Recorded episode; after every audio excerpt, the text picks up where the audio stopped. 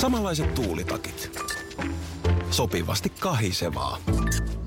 Osuuspankin omistaja-asiakkaana askel on kevyt. Mitä laajemmin asioit, sitä enemmän hyödyt. Meillä on jotain yhteistä. op.fi kautta yhdistävät tekijät.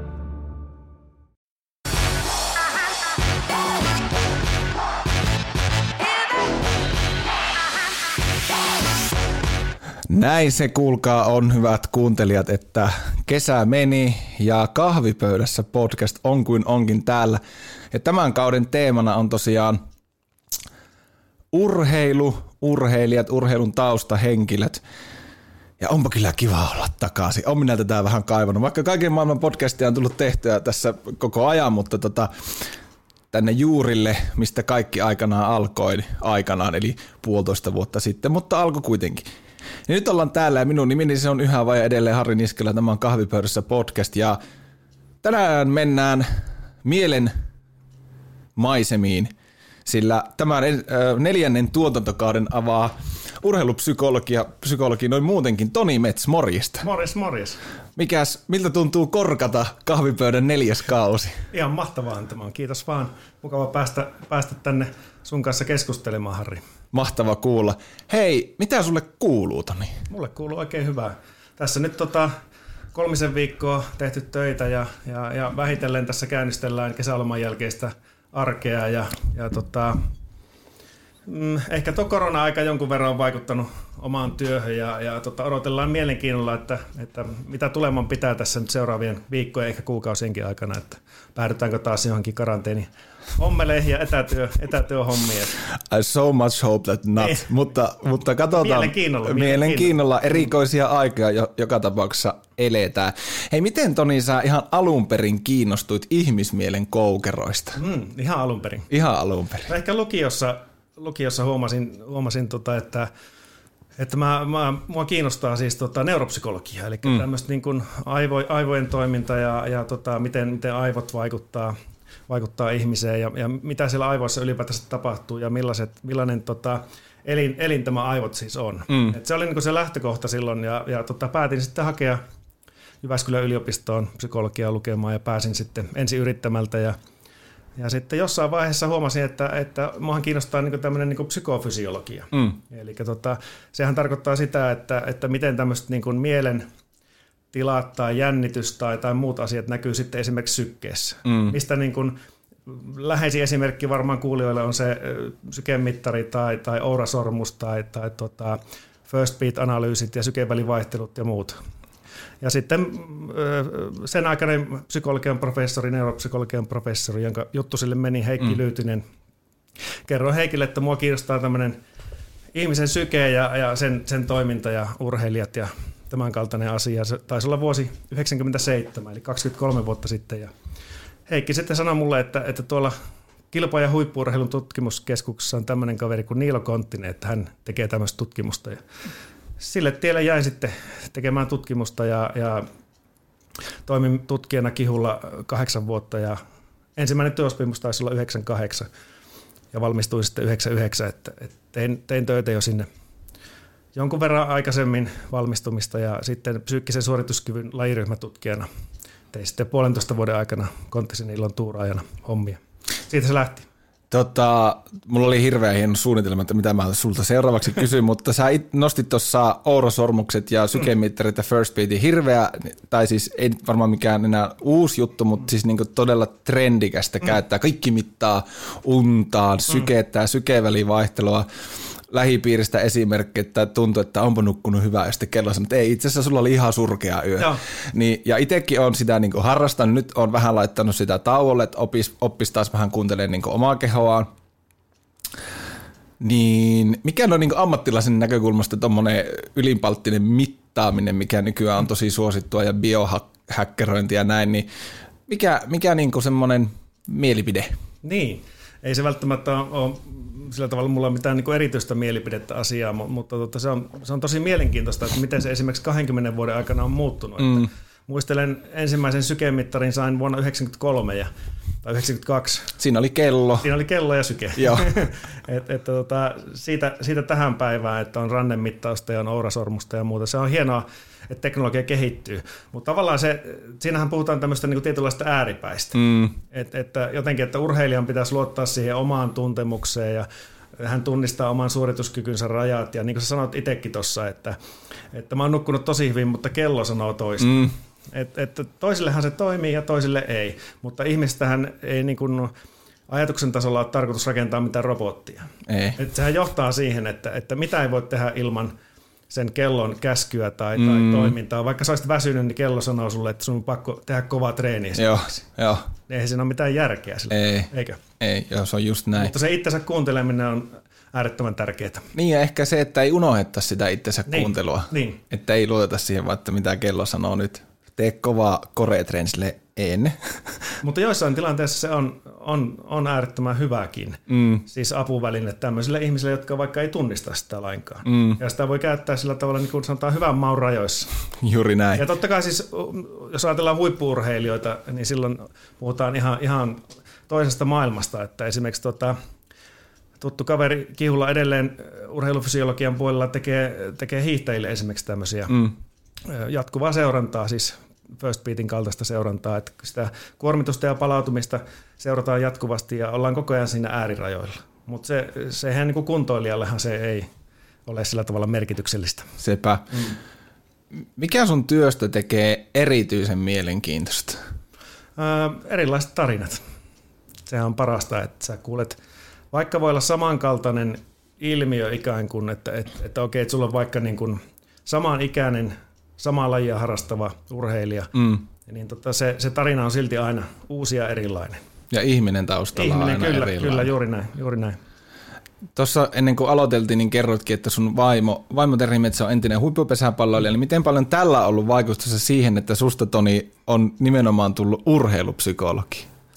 No mä olin urheilupsykologi kyllä ennen kuin Terhin kanssa tava- okay, tavattiin, että, että taitaa olla 16 vuotta aikaa siitä, kun Terhin kanssa on tavattu. Että, että olin jo silloin kihulla töissä ja Terhi sattui tulemaan siihen tota, liikuntabiologian tota, projektiin siihen mm.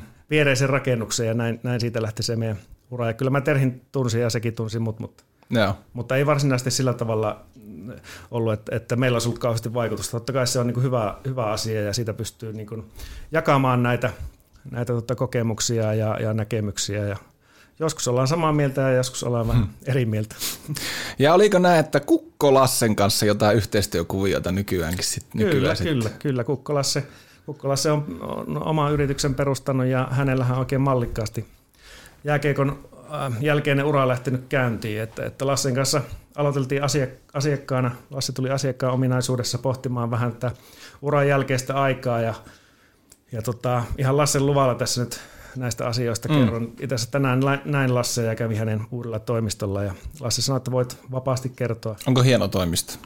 No, sanotaan, että hyvin, hyvin pieni. Että se on semmoinen niin kahden hengen äh, toimisto, jossa pystyy niin kuin, tällä tavalla keskustelemaan. Mm. Ja, ja kyllä sillä oli Lassella jääkaappi ja muutakin tämmöistä rekvisiittaa, mutta tota, oikein hyvä, oikein hyvä että, että, että se toimisto tavallaan monelle on se, että sä pystyt rauhassa tekemään niitä omia töitä ja mm. keskittymään siihen omaan tekemiseen, että, että, että se on varmaan tärkeää, että se myös tota, on semmoinen juttu varmaan niin kuin Lassellekin, että hän pääsee niin kuin siihen uran, uransa alkuun tässä jääkiekon mm. jälkeisessä elämässä.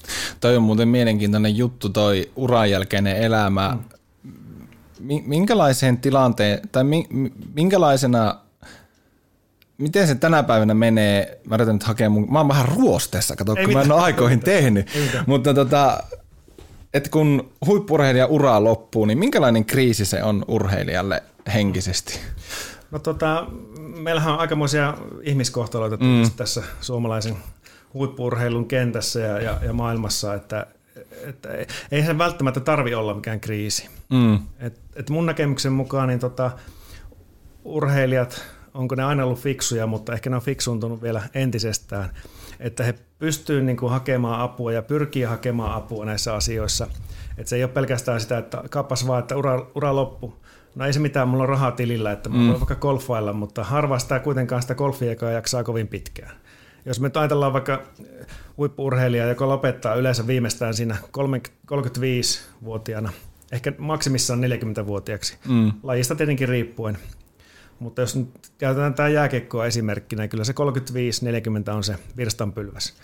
Niin aika monet niitä asioita miettii, ei pelkästään niin urheilupsykologin vastaanotolla, mutta myös tämmöisten niin psyykkisten valmentajien, joka on myös sellainen asia, mikä on muuttunut vuosien varrella, että näitä mm. on tullut paljon enemmän lisää. Se on ihan hyvä asia. Mutta sitten myös, myös tota, ottavat vinkkiä, vinkkiä tota, toisilta pelaajilta, valmentajat ohjaa. Ja tota, jääkeikkoilijoilla on myös tämmöinen, niin kuin, monilla on tämmöinen koulutussuunnitelma sen niin uran jälkeen ja jopa ura aikana sitten aletaan opiskelemaan. Että se, se on monesti, niin kuin, jos mennään kymmenenkin vuotta taaksepäin, niin se oli aika ennenkuulumatonta, että jääkiekkoilijan opiskelua harrastaa. Mm. Et se on tosi hyvä, että siellä on tämmöistä. Et siihen siihen niin kuin, kiinnitetään huomiota ja tartutaan siihen asiaan, joka on tärkeä, koska siinä on kysymys kuitenkin ihmisen elämästä. Mm. Ja elämä on vielä aika paljon sen 35 ikävuoden jälkeen, eikö vaan? Joo, ja sitten just tämä, että, että se varmaan tuo myös, voisi kuvitella, että urheilijalle semmoista rauhaa, kun hän mm. tietää, että mulla on jotain suunniteltua sen jälkeen, kun mun peliuraa päättyy. Kyllä, kyllä. Tuosta tulikin mieleen, että, että ylipäätään mielenterveyden ongelmat ja henkinen jaksaminen on vähän stigma, tai mm. eikä varmaan edes niin vähän enää tai niin kuin yhteiskunnassa. Niin miten tätä voisi niin kuin purkaa yleisesti elämässä ja sitten myös edistää tuolla huippuurheilun puolella, että se stigma häviäisi? No jos nyt katselet vaikka tota lehtiä, niin kyllähän aika paljon on tullut tätä, että julkikset esimerkiksi mainitsee, että terapia, mm. terapia, psykoterapia auttoi minua tässä elämän kriisissä. Että mm. et, et aika monissa naisten lehissä, iltapäivälehissä tämmöistä, tämmöistä puhetta on ollut. Ja ylipäätänsä siis huippurheilijat, jotka astuu esiin, että olen käyttänyt mm. psyykkisen valmentajan, urheilupsykologin palveluita, niin se mun mielestä on sitä, mikä edistää, edistää sitä, että se kynnys, kynnys madaltuu. Ja tästä, niin kuin, jos ajatellaan sitä niin kuin 20 vuoden takasta takasta niin urheilupsykologin, 15 vuoden takasta urheilupsykologin maailmaa, niin kyllähän se useimmiten oli se, että, että otettiin yhteyttä silloin, kun oli joku tosi pahasti vialla tai ongelmana. Mm. Mutta enemmän ja enemmän on tullut sitä, että nuoret urheilijat tai vaikka kaksivitoiset urheilijat tulee ottamaan yhteyttä siinä, että ne haluaa kehittyä ja parantaa edelleen sitä suorituskykyään. Että se ei ole enää sitä, että mulla on tämmöinen tietynlainen vaiva tai ongelma tai, mm. tai, tai tämän kaltainen, jonka takia tullaan sitten vastaanotolle. Terapia voi olla myös ennaltaehkäisevää ja kehittävää. Kyllä, nimenomaan, juuri näin. Tästäpä kaikille, hei, kauan ensimmäinen jingle tähän väliin. Kahvipöydässä vieraalle 6 kautta 5, mutta tuon juontajan voisi kyllä vaihtaa. Ei ollut kassassa rahaa vaihtaa juontaja on niin kallis, että, että ei enää kalliimpaa ja halvempaa ei vaiheta. Joo, tuossa sanoitkin Toni Mets, että kun itse jos tuntuu, että myös nykyään urheilijat ja valmentajat puhuu enemmän henkisen puolen just siitä mm. kehittämisestä kuin aikaisemmin, niin tämähän on varmaan ihan loistava juttu. Mm, on, on. Ehdottomasti joo. Ja pitää muistaa se, että, että se urheilupsykologin työ tai henkinen tai psyykkinen valmennus, sehän on myös osa sitä kokonaisvaltaista valmennusta, mm. eli, eli se on sitä, mitä tapahtuu sillä arjessa. Että et tavallaan se, että, että millä tavalla sillä puhutaan, miten sitä joukkuekaveria – kohdellaan, miten, minkälainen se tunneilmapiiri siellä joukkueessa tai, tai urheiluseurassa on. Se on, se on niin kuin äärettömän tärkeää. Mm. Et, et jos, jos me ajatellaan sitä, että, että suomalaisessa urheilussahan yleisesti tietyissä lajeissa on ollut, ollut näin, että, että, että pienillä nuorilla urheilijoilla, sanotaan 8-15, ehkä 12-vuotiailla, siellä on ollut ne omat isät tyyliin huutelemassa sillä kentän laidalla niin kuin valmentajan ominaisuudessa, mm. mutta sitä ollaan pikkuhiljaa niin kuin pääsemässä eroon, että, että, että ne kentän laidalla olevat coachitkin, nuorten urheilijoiden coachit, niin tota, heillä pitää olla jonkunlainen tota, koulutus, mm. mikä, mikä on tosi hyvä asia. Kyllä. Että koulutusta lisäämällä niin saadaan myös sitä järkeä ja, ja myös tätä henkisen puolen tietoutta enemmän. Jos mennään hetkeksi siitä, että monet huippurheilijat tulee vaikka sunkin vastaanotolle, että niillä haluaa kehittää itseään ja tehdä itsestään niin kuin kovempi suorituskykyiseen, mutta mitä sitten tämmöiset, niin kuin, pystytkö sä mitään tyyppi esimerkkejä antaa siitä, että minkälaisia ongelmia tai haasteita niillä, heillä saattaa huippurheilla sitten olla ja mitä he haluavat käsitellä, kun ne sun vastaanotolle tulee? Joo, siis tota, hyvin tota, erilaisia tapauksia tietenkin voi olla – Eli, eli tota, jos nyt ajatellaan vaikka sitä, että, että mikä on, mikä on tota, mikä voisi olla semmoinen tyypillinen? Tyypillinen voisi olla vaikka se, että, että on epäonnistumisen pelko. Mm. Et, et, Enpä tunne muista ilmiötä omalla kohdalla niin, vaan paljon. No, epäonnistumisen pelko ja, ja meillä suomalaisilla monesti, monesti tota liittyy tämmöisiä hyvin negatiivisia tunteita ja ehkä kokemuksia siihen. Ja, ja tyypillinen tunne siinä, siinä epäonnistumisen pelossa on myös niin kuin häpeän tunne. Mm. Eli häpeää sitä, että jos epäonnistuu, niin mitä siitä seuraa, mm. eikö vaan? Mm. Ja Tästä sit... tulee muuten ihan kohta mun oma terapiasessio, musta alkoi tuntumaan. Mit, joo, mitä siitä seuraa ja sitten, sitten monestihan meillä on tämä ajatus, että mitä nuo muut ajattelee. Mm. No sitten tullaankin niin urheilupsykologiassa siihen, että, että meillä on tota sisäiset häiriötekijät ja, ja ulkoiset häiriötekijät. Ja ulkoisilla häiriötekijöillä tarkoitetaan sitä, että kaikki mikä on sun pään ulkopuolella. No edelleen se jääkikko esimerkkinä niin on, on, on loistavaa, että siellä on yleisö, mm. siellä on jään kunto esimerkiksi, siellä on vastustaja – vastustajan pelaajat, oman joukkueen pelaajat, oman joukkueen maalivahti, valmennus, kaikki tämä. Mm. No sitten siellä on vielä sukulaiset katsomassa, eikä vaan huutelemassa. Mm. Ja vihaiset fanit. Niin, ja se on yllättävää, yllättävää tota, en tiedä, oletko jutellut jääkiekkoilijoiden kanssa sillä, sillä tavalla, että, että se, mitä se yleisö huutaa sieltä, mm. se kuuluu tosi hyvin sinne jäälle. Joo. Eli siellähän, siellähän monesti huuellaan kaikkea negatiivista, ja sitten jos olet vaikka nuori, hieman, hieman tota, epävarma pelaaja, niin se kyllä vaikuttaa. Eli epäonnistumisen pelko, no se, siellä sitten, siellä voi olla monia syitä siis. Ja sitten ne sisäiset häiriötekijät, niin se voi olla siellä omassa päässä. Että sä rupeat miettimään jotakin tiettyjä tilanteita, yleensä negatiivisten tilanteiden kautta, jotka sitten vahvistaa sitä sun epäonnistumisen pelkoa ja häpeän tunnetta. Ja tämmöisessä tilanteessa yleensä, yleensä lähtään siitä, että, että urheilija kertoo mulle jonkun hyvin positiivisen kokemuksen hänen uraltaan. Mm. Koska jos ajatellaan vaikka sitä, että pelaaja tai, tai urheilija on vaikka sanotaan reilu 20-vuotias, niin sieltä löytyy myös niitä positiivisia kokemuksia. Se voi olla tota 15-vuotiaana tehty joku syöttö tai, tai maali tai vastaava, tai se voi olla vuoden takaa, tai se voi olla ihan pien, pienenä lapsena tehty joku huippu, huippusuoritus, mm. mikä on jäänyt sen pelaajan mieleen ja myös semmoisena niin kuin tunnemuistona hänen mieleen. Ja se voi olla hyvin merkityksellinen, niin se, sen kaivaminen on äärettömän tärkeää. Ja, ja sitä kautta lähdetään muuttamaan sitä hänen kokemustaan ja, ja ajatusmaailmaansa kohti sitä epäonnistumisen pelon niin kuin hyväksymistä ja, ja sen kanssa toimeen tulemista. Yleisö, urheiluyleisö monesti kuuluu semmoista puhetta, että suomalaisilla mestaruustaso-urheiluilla ei riitä kanttia, siksi me ei pärjätä kansainvälisillä areenoilla, niin – Miten näet itse muutoksen vaikkapa niin kuin tämän päivän nuorissa huipuissa verrattuna aikaisempiin sukupolviin? Onko, siellä niin kuin, mm. onko se just tätä, että kun uskalletaan puhua enemmän ja käyttää niin kuin henkisen valmennuksen ja psykologin palveluita, niin miten paljon vahvempi se nuori sukupolvi on verrattuna sinne aikaisempiin? Niin, kyllä, kyllä varmaan, mutta tässä niin kuin, täytyy muistaa se, että, että ehkä tämä niin kuin nuor, nuore, nuorella sukupolvella viittaat niin kuin kaksikymppisiin mm. ehkä, ehkä näin. Ja, ja tota, kyllä se vaan näin on, että sellainen liian vähän puhuttu asia on Suomessa niin kuin tämä, tämä tota, niin kuin toisen maailmansodan jälkeiset traumat ja miten se on niin kuin siirtynyt niin kuin sukupolvikokemuksena ikään kuin No mä oon 46 nyt, että, mm. että mun ikäisille ja, ja, ja tota, mutta ei, ei enää niin kuin meidän lapsille. Mm. Ja, ja meidän lapsiahan, sanotaan 45-55-vuotiaiden lapsia on nämä, jotka siellä huipulla tällä hetkellä pelaa su, suunnilleen tämä ikäisten ihmisten. Eli heillä ei, on, jo, on jo niin kaukainen kokemus tästä sodan traumasta esimerkiksi. Se on niin tärkeää, että he pystyvät on, on tavallaan niin sitä itseluottamusta eri tavalla, että se häpeän tunne ei ole ehkä niin voimakas.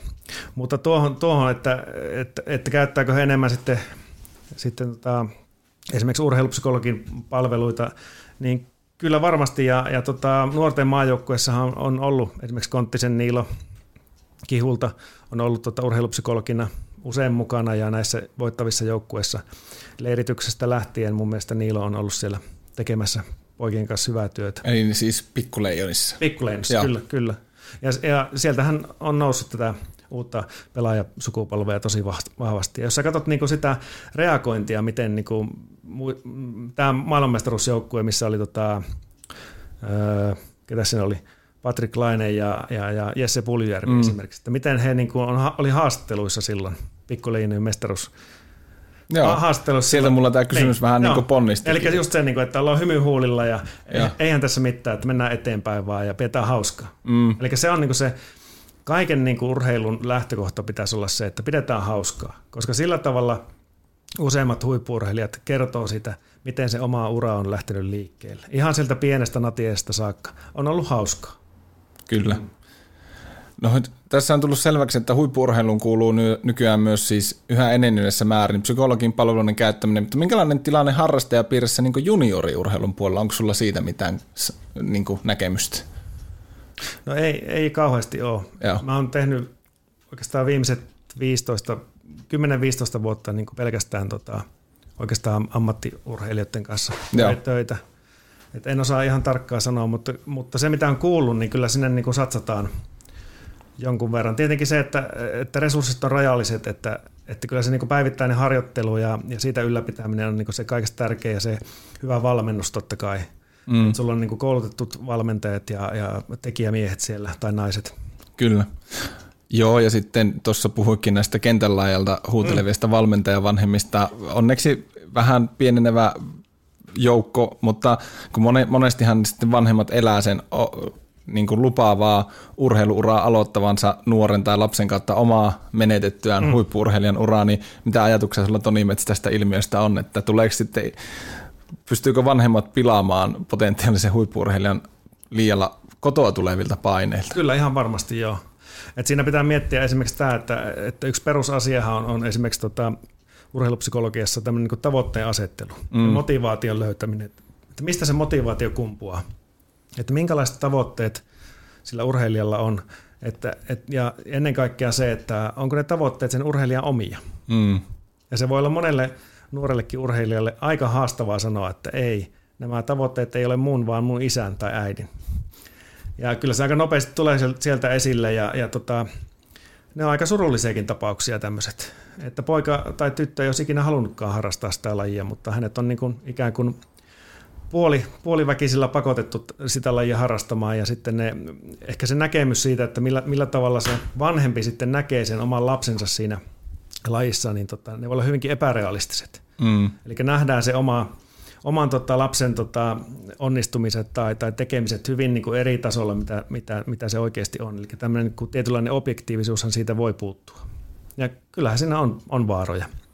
Mitä, mitä vanhemmat vois pitäis, minkälainen, pitäisikö ne vanhemmat laittaa psy- urheilupsykologin vastaanotolle käsittelemään omia, omia traumoja, että he eivät sitten paineista sitä omaa, omaa lastaan tai nuortaan sitten harrastamaan. Niin, ehkä, se, ehkä semmoinen, semmoinen asia, että, että enemmän keskustelua sitten urheiluseuroissa voisi vois olla, vois olla tämmöisestä aiheesta. Että, että nämä, se on aika tyypillistä, se ei ole mitenkään niin kuin tavatonta, että näin on. Mutta ehkä se on enemmän sitten tota, isät ja, ja pojat ilmiö, Joo. tai mihin on itse törmännyt.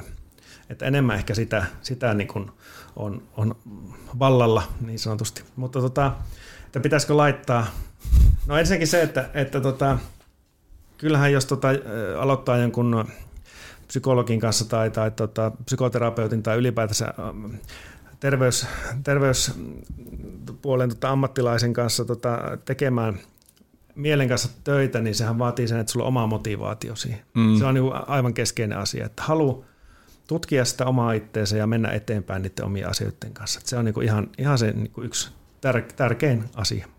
On ja sitten onhan toi niin kuin nuorten urheilijoiden, sanotaan nyt vaikka lukioikäisistä ylöspäin, jotka tähtää huipulle, niin on se heidänkin maailma aika armoton, että siellä mm. aika, aika nopeasti aletaan niin kuin mittaamaan ja Kyllä. arvottamaan. Niin Kyllä. ei se varmaan nuorelle urheilijallekaan ole mikään helppo tilanne se, mitä niin kuin vaikka seura tai lajiyhteisö asettaa niitä paineita. Mm. Niin, se on vähän lajikulttuurista riippuen, että jossakin lajeissa, lajeissa esimerkiksi tyttö, tyttö on nyt kymmenen, hän harrastaa uintia ja siellä on aika tämmöisessä kilparyhmässä, niin tota, siellähän se kisaaminen kuuluu siihen ihan pienestä asti siihen hommaan. Että, ja, ja mitataan niitä aikoja ja sillä tavalla, että se on siellä niin osa sitä lajikulttuuria ja, ja tota, kyllähän ne nuoret tai, tai pienet lapset niin tykkää siitä. Mm.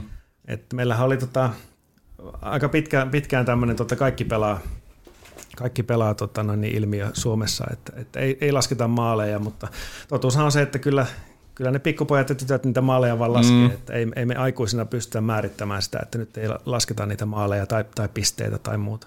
Että et, et se on niinku tavallaan, että kyllähän sillä jollakin tavalla sillä huippuurheilijaksi tähtäävällä, niin sillä on niinku erityisen korkea tämmöinen niinku, halu voittaa tai, tai, tai tota, vihata, vihaa sitä häviämistä tai, tai se kilpailuvietti on niin keskimääräistä korkeampi. Se on juuri näin. Jingle time, everybody. Kahvipöydässä kauramaitoa. Mehän kotiin siitä. Kahvipöydässä kausi numero neljä sporttia ja tsemppistä ja Tähän välin ihan lyhyt kaupallinen tiedote. En ole vielä kirjoittanut spiikkiä. Anteeksi Unison Coffee Finland Oy AB ja erityisesti Olli Riipinen, kun kuuntelet, mutta ei ole vielä spiikkiä, joten heitän hatusta. Jos teidän työpaikalla juodaan sitä pohjaan palannutta juhlamokkaa tai, tai pannut on aina tyhjänä, kun tekisi mieli kahvia, niin tehkääpä semmoinen homma, että ottakaa yhteyttä Unison Coffee, joka on joensuulainen pienpaahtimo, ihan loistavaa kahvia tekevät, on tummaa vaaleita vielä tummempaa, tuijuu, pilikko, pimmeitä, mitä näitä nyt oli, niin ottakapa yhteys, jos Ouluseudulla on teillä yritys ja haluatte parempaa kahvia, niin Riipise Olli, niin laitetaan teenkin työpaikalle, jos ei nyt ainakin, jos ei välttämättä kahvikoneetta, niin ainakin niin kuukausittaiset kahvit sitten, tuoreet pavut ja on, on kuule maulla. Näin, kaupallinen tiedote päättyy. Ihan hyvin niin lennosta. Improvisoi. Uskottava, uskottava. Joo, kyllä, kyllä. Ammattimies lähes tulkoon. Tota, mä tiedän, äh, Toni, että sä äh, työskentelet huippuurheilijoiden kanssa, mutta mm. tuossa vähän sulle äh, annoin heads upin alku, että kun tiedän, että tuolla luurien toisessa päässä vastaanottimien äärellä on, on paljon ihmisiä, jotka niin kuin, tämmöisiä niin sanottuja kotikuntoilijoita, jotka, jotka tuntevat olevansa välillä kuin huippuurheilijoita. Mm. Niin jos sulle sopii, niin puhut, puhutellaanko hetki heitä? Sopii. Mahtavaa.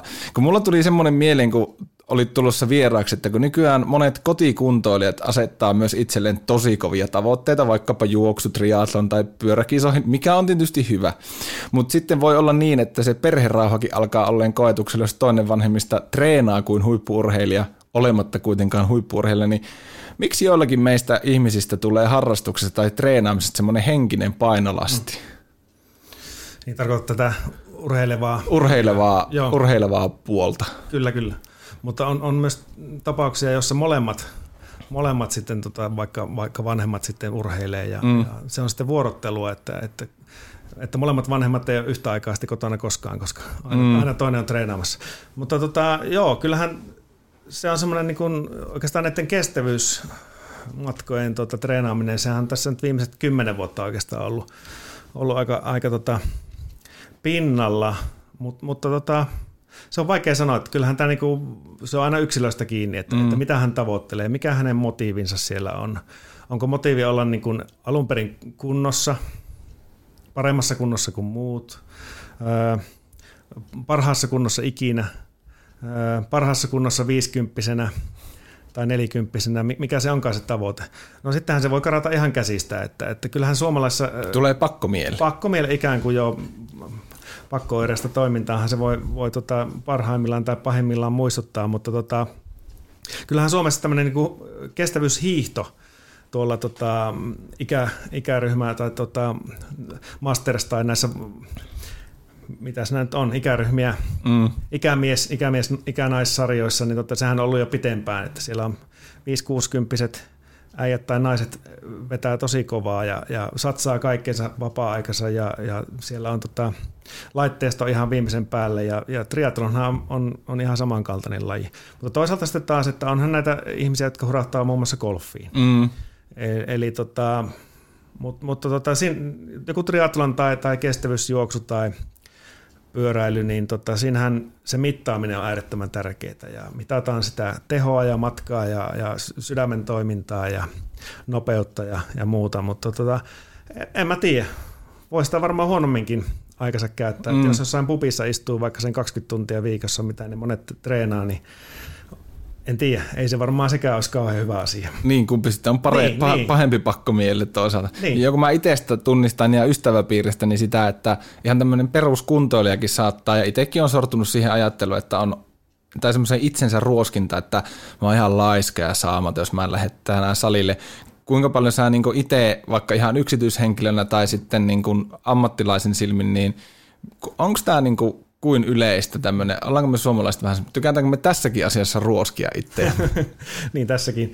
Mutta mun mielestä niin tässä niin semmoinen lempeä, lempeä suhtautuminen omaa itteensä, että, mm. että, että, tota, että olen ihan riittävän hyvä tämmöisenä, mitä mä oon. Mm. Sen, sen pitäisi riittää.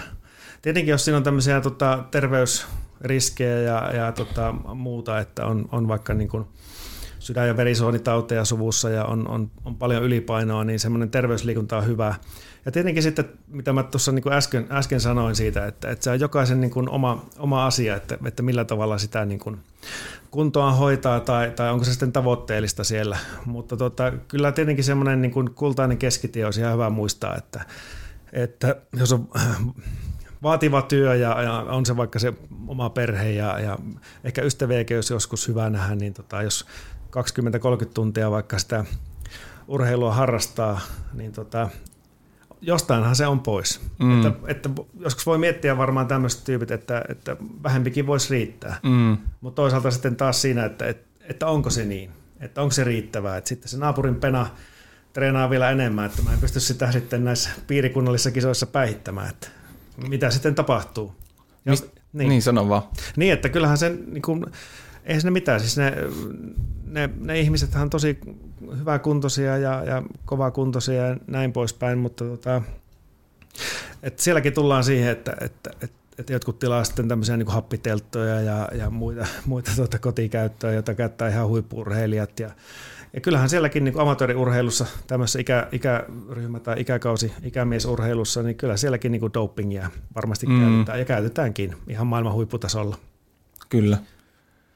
Hei Toni Mets, äh, semmoinen kysymys vielä tuohon liittyen, että, että mistä sen niin tietää sitten, milloin pitäisi hälytyskelloja so, so, soida, että jos, jos se alkaa se häiritsemään sitä normaalia arkea, perhearkea, ja alkaa tuntumaan, että tämä ongelma karkaa käsistä, mm. niin milloin pitäisi niin herätä? Mm. Niin, no, jos se täyttää tämmöistä niin addiktion piirteet, eli, eli sulla ei ole aamulla kun sä heräät, niin sulla ei mitään muuta mielessä kuin se päivän treeni. Mm. Eli siinä, siinä väistyy niin kuin kaikki muut ajatukset, asiat, tekemiset väistyy sen, sen sun yhden asian tieltä.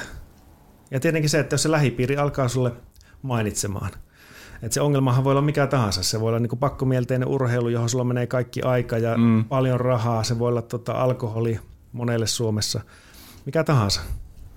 Että et, tavallaan että se, se, semmoinen pakkomielteinen toiminta, niin tota, kyllähän siinä olisi hyvä herätä. Mm.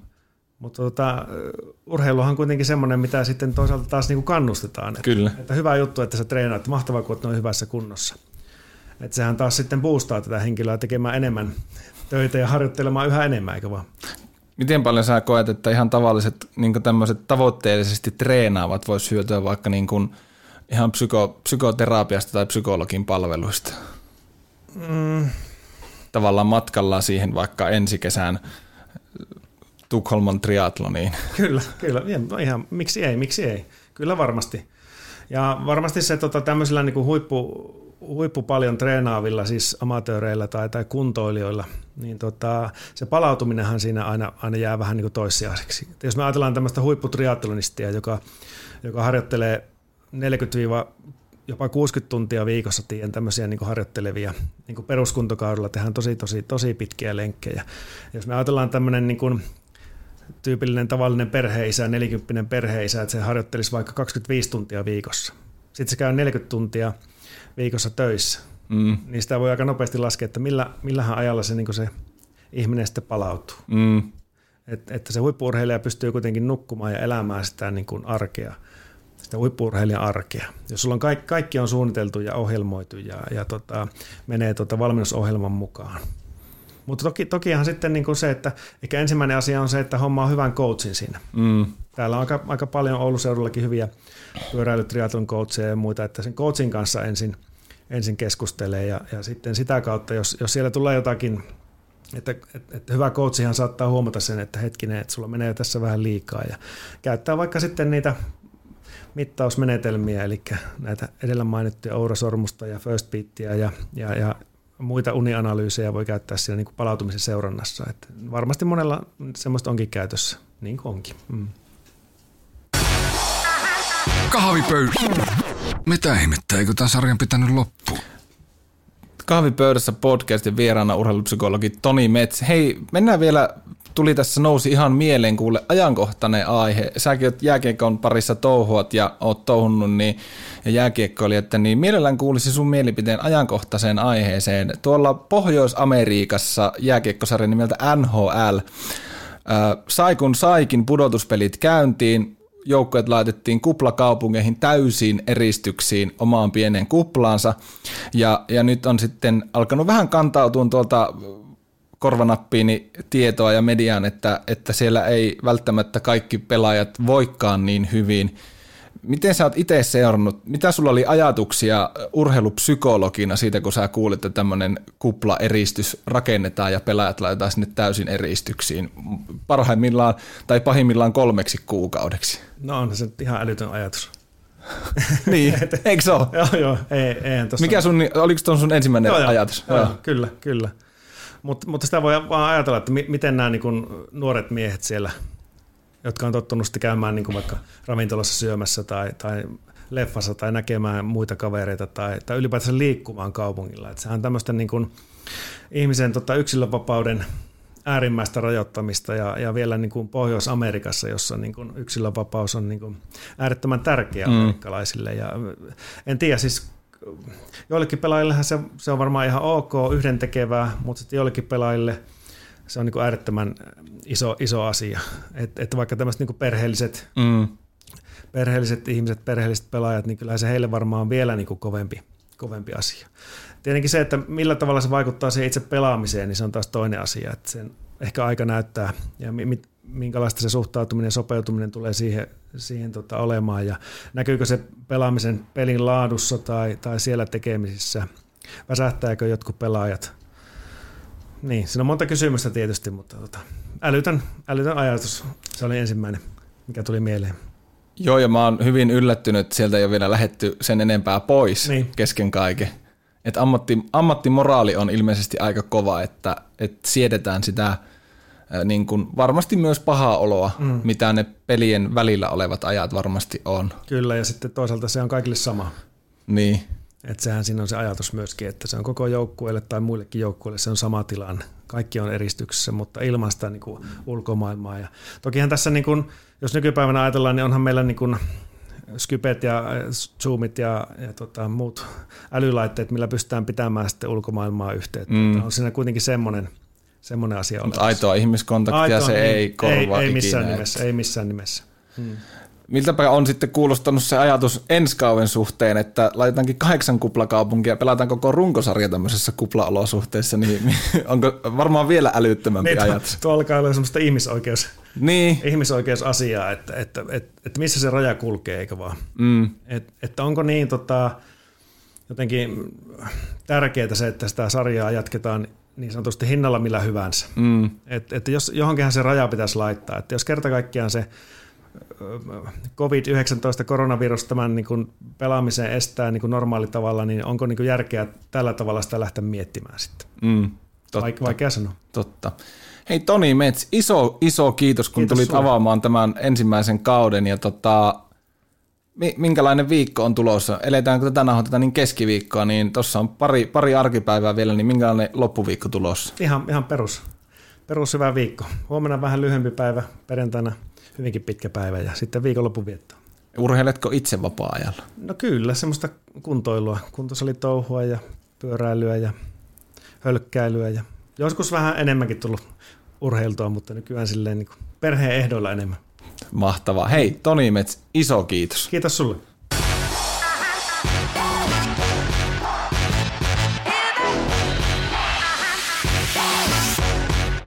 Ja nyt on tullut aika päivän huonolle neuvolle. Jos haluat saada parhaan mahdollisen koron, kannattaa flirttailla pankkivirkailijan kanssa. Se toimii aina. Mm. Huonojen neuvojen maailmassa Smarta on puolellasi. Vertaa ja löydä paras korko itsellesi osoitteessa smarta.fi.